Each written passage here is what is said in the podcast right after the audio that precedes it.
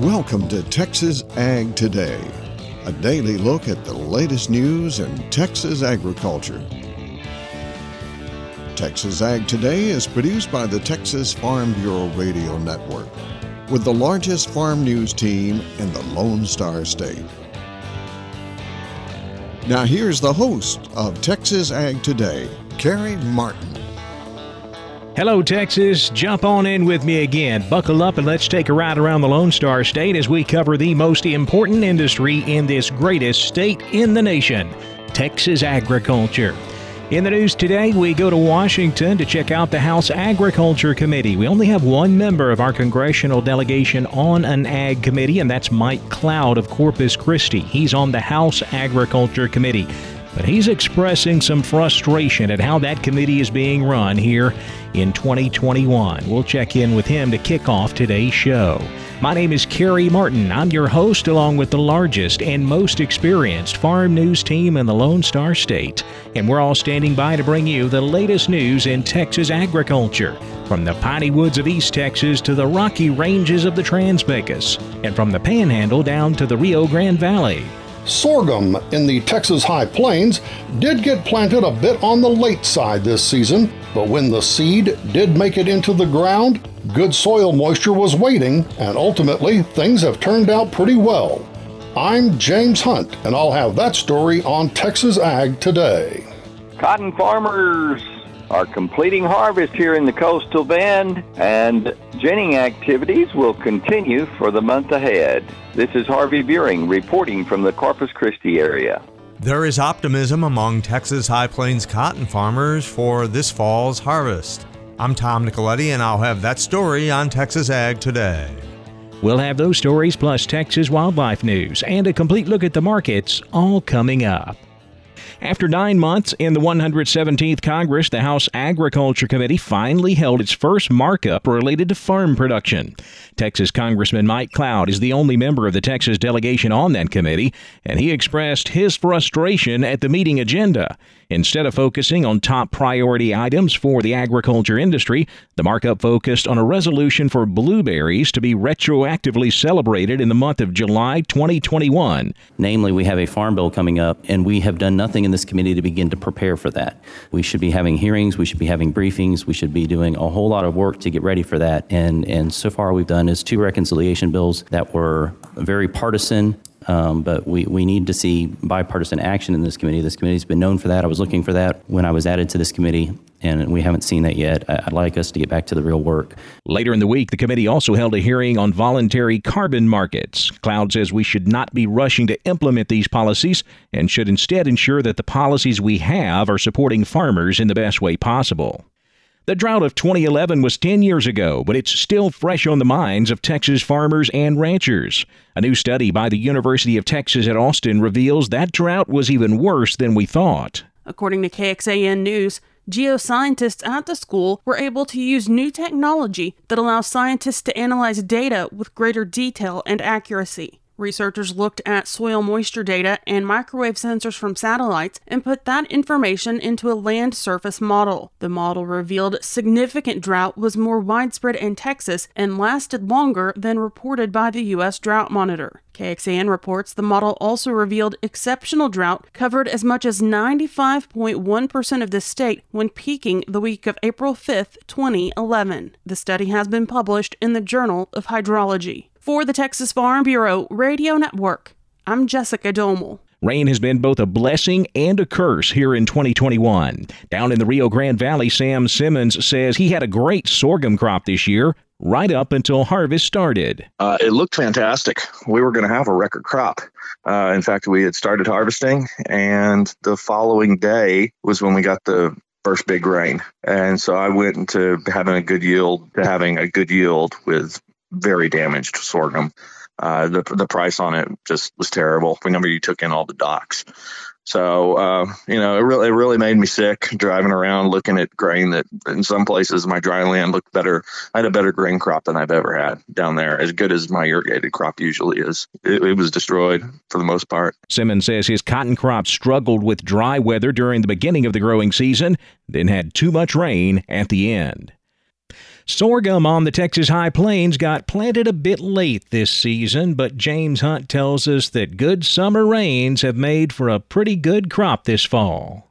With harvest now underway, Dr. Brent Bean of the Sorghum Checkoff says it looks like we've had a pretty productive season in the Texas High Plains. There ended up being more grain sorghum planted this year than in the past we certainly sort of expected that going into the year with the price of sorghum, and that certainly was the case. So a lot of sorghum planted, and a lot of sorghum planted actually under irrigation, you know, limited irrigated or even in some cases full irrigation. And Dr. Bean's observation on irrigation is notable because it appears the price incentive that led to more acres for grain sorghum also encouraged our local growers to devote a little more water to their sorghum. Of course, there was also help from Mother Nature. Early on, the season was held up a bit by cool, wet weather in the spring, but ultimately the same rains that caused the planting delay rewarded the crop with the critical gift of good soil moisture. One of the most important factors in grain sorghum is going to be the number of seed per head that you end up with. And that is determined usually around that 30 to 40 days after planting is kind of when that potential is set. So if you have a good profile of water going into the season, that will carry you usually through that period. And so you get any help at all from rainfall during that time, usually we're in good shape from a potential standpoint. And then we were fortunate enough to get some timely rains later on Dr. Bean says yields for grain sorghum are looking strong, and it appears sorghum silage production in our area has also increased this year. So, a lot of good news on sorghum, but Dr. Bean is urging farmers to not allow their crop to stay out in the field too long. If the sorghum is ready, let's go ahead and get it harvested while it's still standing, because the longer it sits out there, subject to winds and weather, we can get lodging. I'm James Hunt on the Texas Farm Bureau Radio Network. Harvest activity is winding down in the Texas coastal bend. Harvey Buring has an update from Corpus Christi. By October 1st, cotton harvest was 99% complete here in the coastal bend with a few isolated fields that still needed to be picked. Rains occurred there on the final day of September and continued on in an isolated manner throughout the first three days of the month and some locations received some pretty heavy amounts, ranging between four and five inches of rain, while a few other locations came up on the short side, barely receiving an inch. Now, cotton production here in the coastal bend did turn out far better than had been expected earlier in the season, and that's generally true for the entire South Texas crop. The cotton quality has been quite good, with over 88% of the crop falling into those desired grades of 21 to 31. Staple length for the crop has been averaging 1.15 inches for the over 675,000 bales that have been classified at the Corpus Christi USDA's cotton classing office. And that fiber strength has also been quite good receiving an average of over 30 grams per tex for that fiber strength. And currently, 45 of the 46 gins here in the South Texas trade area continue to be operating. Now, cattle producers are enjoying some very good conditions. And speaking of conditions, cattle are moving into the fall months in excellent body condition. And currently, there are a few producers who are preparing some ground and getting ready to seed some winter pasture and some wildlife food plots here in the coastal bend area. This is Harvey Buring reporting from the Corpus Christi area for Texas Ag Today. Cotton harvest is getting rolling on the Texas High Plains. Tom Nicoletti checks in with Plains cotton growers in Lubbock. My guest today from Lubbock is Chief Executive Officer of the Plains Cotton Growers, Kody Bessent. Kody, uh, what are producers looking forward to as uh, the cotton harvest goes uh, in full gear here in uh, the month of October up on the high plains? Well, certainly producers are very optimistic of the crop potential that we have seen progress over the growing season. Most producers have been actively putting out harvest aids to defoliate and continue to get more ready for harvest. It has started relatively in the area, not aggressively yet. It'll really ramp up probably in the next few weeks, but certainly there's a lot of optimism on the size of the crop from a production standpoint and then certainly yield expectations remain optimistic for both irrigated and dryland producers. Just given the timely rainfall we've had periodically throughout the year, as well as just optimal growing conditions throughout the season, we are certainly poised to have a good year relative to the last several that we've witnessed uh, over time. And then you couple that with relatively high prices. People are very excited with where the market is, has been driven to this point to be able to capture that market relative to uh, where it's at in the futures. And then hopefully, as we have in the forecast in the near term, next couple of weeks, we'll have an open weather pattern where we'll have people really get aggressive and start harvesting the crop more readily than where they're at today. Indications it looks like yield potential would range from four and a half million to over five million bales. That's most of the average prediction. Kind of as a rule of thumb, we harvest and produce about 55 to 60 percent of all cotton grown in Texas is from within the Plains Cotton Grower Service area. Certainly a lot higher than where we've been the last couple of years. That is Kody Bessent with Plains Cotton Growers Incorporated. I'm Tom Nicoletti with the Texas Farm Bureau Radio Network. Bow hunting is becoming more popular in Texas. I'm Jessica Domel, and I'll explain why on Texas Ag today. And now is the time to wean spring-born calves. Texas veterinarian Dr. Bob Judd has some tips coming up next, right here on Texas Ag Today.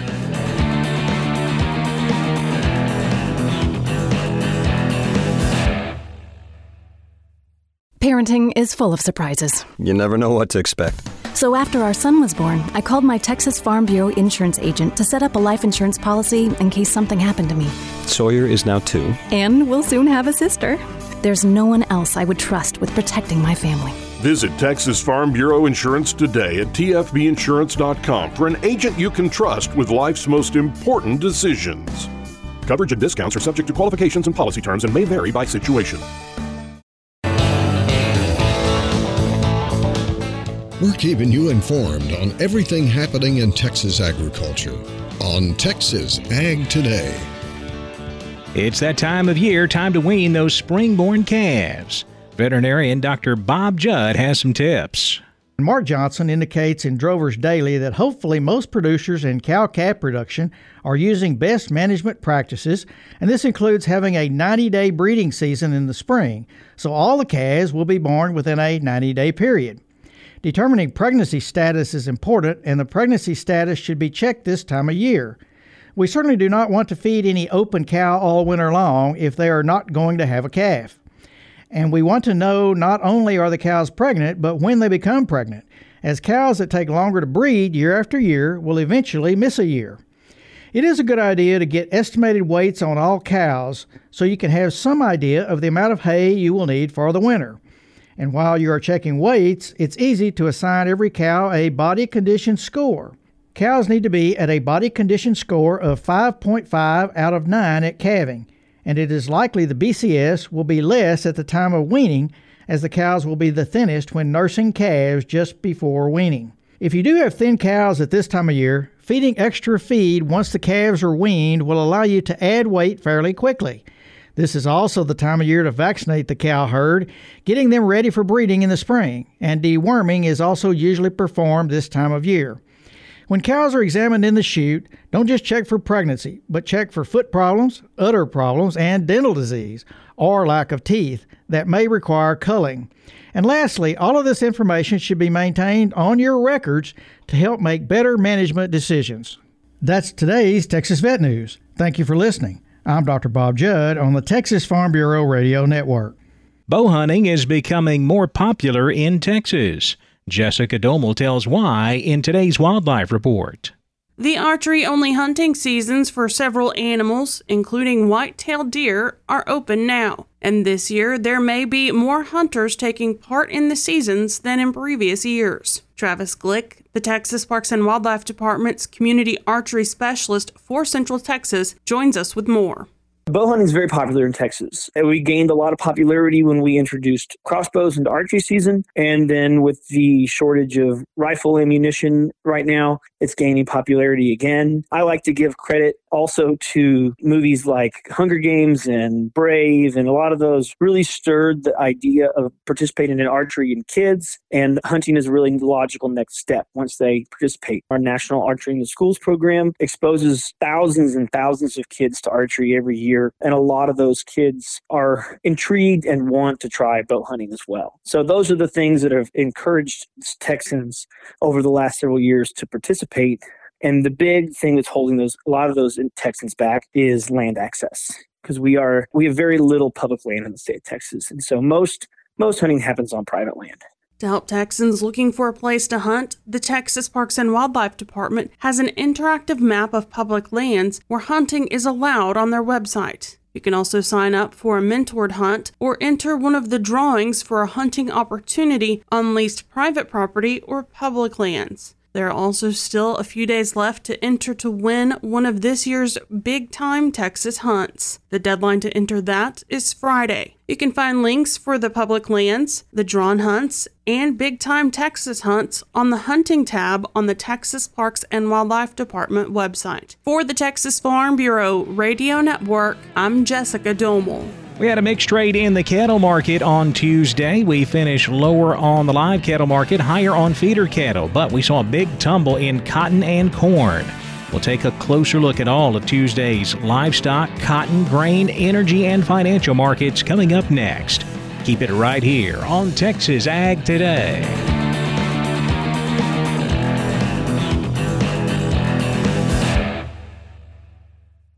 Trains are everywhere you should always expect one, even on private property. Only cross tracks at designated crossings that fit your equipment. If you don't fit, don't commit. Whenever you're operating, secure your load, raise your equipment, and avoid getting stuck or causing damage. Minimize distractions. Remember, noisy equipment drowns out the sound of a train. Unless you're crossing, always keep a safe distance from train tracks. Look, listen, live. For more info, go to oli.org. We're giving you the market information you need on Texas Ag Today. We had a mixed trade in the cattle market on Tuesday. We ended up closing mostly lower in the live cattle market, mostly higher on the feeder cattle trade. We closed with October live cattle down 60 cents, 125.02. December down 92 at 129.25. February down 62 cents, 134.25. Feeder cattle finishing higher on all except the nearby October contract. It was down 75, 158.57. November feeders up 7, 161.80. The January up 67 cents, 162.77. Cash fed cattle market all quiet on Tuesday. We saw some asking prices from the feedlots at 125 to 126, but no sales to report. Boxed beef prices lower Tuesday. Choice down 27 cents, 280.85. Select down 219 at 261.45. Now let's check the auction barns. We're walking the pens with Larry Marble. There's the cattle in the alleyway. Here's your cold Texas sized glass of iced tea. And here's that livestock market auction report. Let's head to Beeville, down on the coastal plains. Talk to Rodney Butler about his Friday sale. Rodney, how'd that variety sale turn out? We had 792 head of cattle, three horses, and seven goats. Your two to 300 pound steers were $1.23 to $1.81. Heifers $1.18 to $1.80. Your 300, 400 pound steers were $1.20 to $1.78. Heifers were $1.20 to 205 on some Bremer heifers. Your 400 to 500 pound steers were $1.26 to $1.65. Heifers $1.21 to $1.85. Your 500, 600 pound steers were $1.21 to $1.37. Heifers $1.19 to $1.95. Your 600, 700 pound steers $1.18 to $1.29. Heifers $1.17 to $1.90 and your 700 to 800 pound steers were $1.02 to $1.18, and heifers were $1.04 to $1.27. Piker cows, we had quite a few cows this week. They brought anywhere from 28 to 67. Bulls brought from 58 to 93. Our young stocker cows brought anywhere from 66 to 90 cents. Bred cows brought up to 1,010. Our pairs we had brought from 900 to 1190. Horses brought 310 to 1100, and so we had a good sale Friday. What are you aware of for this next go round? Cow herd sell out 37 red Brangus cross cows, young to to uh, eight-year-old pairs and bred cows on them, and then I got 20 crossbred cows coming from the same place. And I know of uh, two bunches of calves coming this week. Ought to be some pretty good calves. Have a good sale again, sir. Tell everybody how to get a hold of you. Rodney Butler, Beeville Livestock sales on Friday. Call me at 361-358-1727, or y'all can call me on my mobile 645-5002. We've been with Rodney Butler, Beeville Livestock, on Walking the Pens, a production of the Texas Farm Bureau Radio Network. Neighbor, thanks for drinking that glass of iced tea with me. Good visit. We'll do it again tomorrow. Thanks, Larry. Back over to the futures market now. We're lean hogs closed lower. October hogs down 87 cents, 89.07. December hogs down $2, 78.17. Class 3 milk was mixed. October milk down 4, 17.89 a hundredweight. November milk unchanged at 18.82. The cotton market sharply lower following USDA's World Agricultural Supply and Demand report released on Tuesday. The U.S. numbers were actually friendly. They lowered U.S. production and lowered ending stocks. However, when you look at the world numbers, global production increased, global consumption decreased, and global carryout jumped 450,000 bales. That all added up to a sharply lower close, with December cotton down 341 points, 106.38. March cotton down 314, closing at 104.10. Same story in the corn market. That USDA report put some pressure on the market. USDA releasing a higher than expected estimate of U.S. ending corn stocks at 1.5 billion bushels. The corn production estimate was increased up to 15.019 billion bushels. We end up closing with December corn down 10 and a half, 522 and a half. March corn down 10 and a quarter, 532 a bushel. USDA's wheat numbers somewhat friendly. We ended up closing higher in both hard and soft wheat. July Kansas City wheat up 4, 744 and 3 quarters. July Chicago wheat up 3 quarters at 740 and 3 quarters. In the energy markets, November natural gas up 14 cents, 548. November crude oil up 7 at 80.59 a barrel. The financial markets were slightly lower Tuesday. Dow Jones Industrial down 65 points at 34,430. The Nasdaq down 11, 14,474. The S&P down 6 at 4,354. That wraps up our look at the markets, and that wraps up this edition of Texas Ag Today. I'm Carey Martin. Hope to see you next time as we cover the most important industry in this greatest state on the planet, Texas agriculture. Thanks for listening to Texas Ag Today. Be sure to subscribe to our podcast on Apple Podcasts, Google Podcasts, or Spotify. For more Texas Ag news and information, check out our website at texasfarmbureau.org or tfbradio.com. Texas Ag Today is a production of the Texas Farm Bureau Radio Network.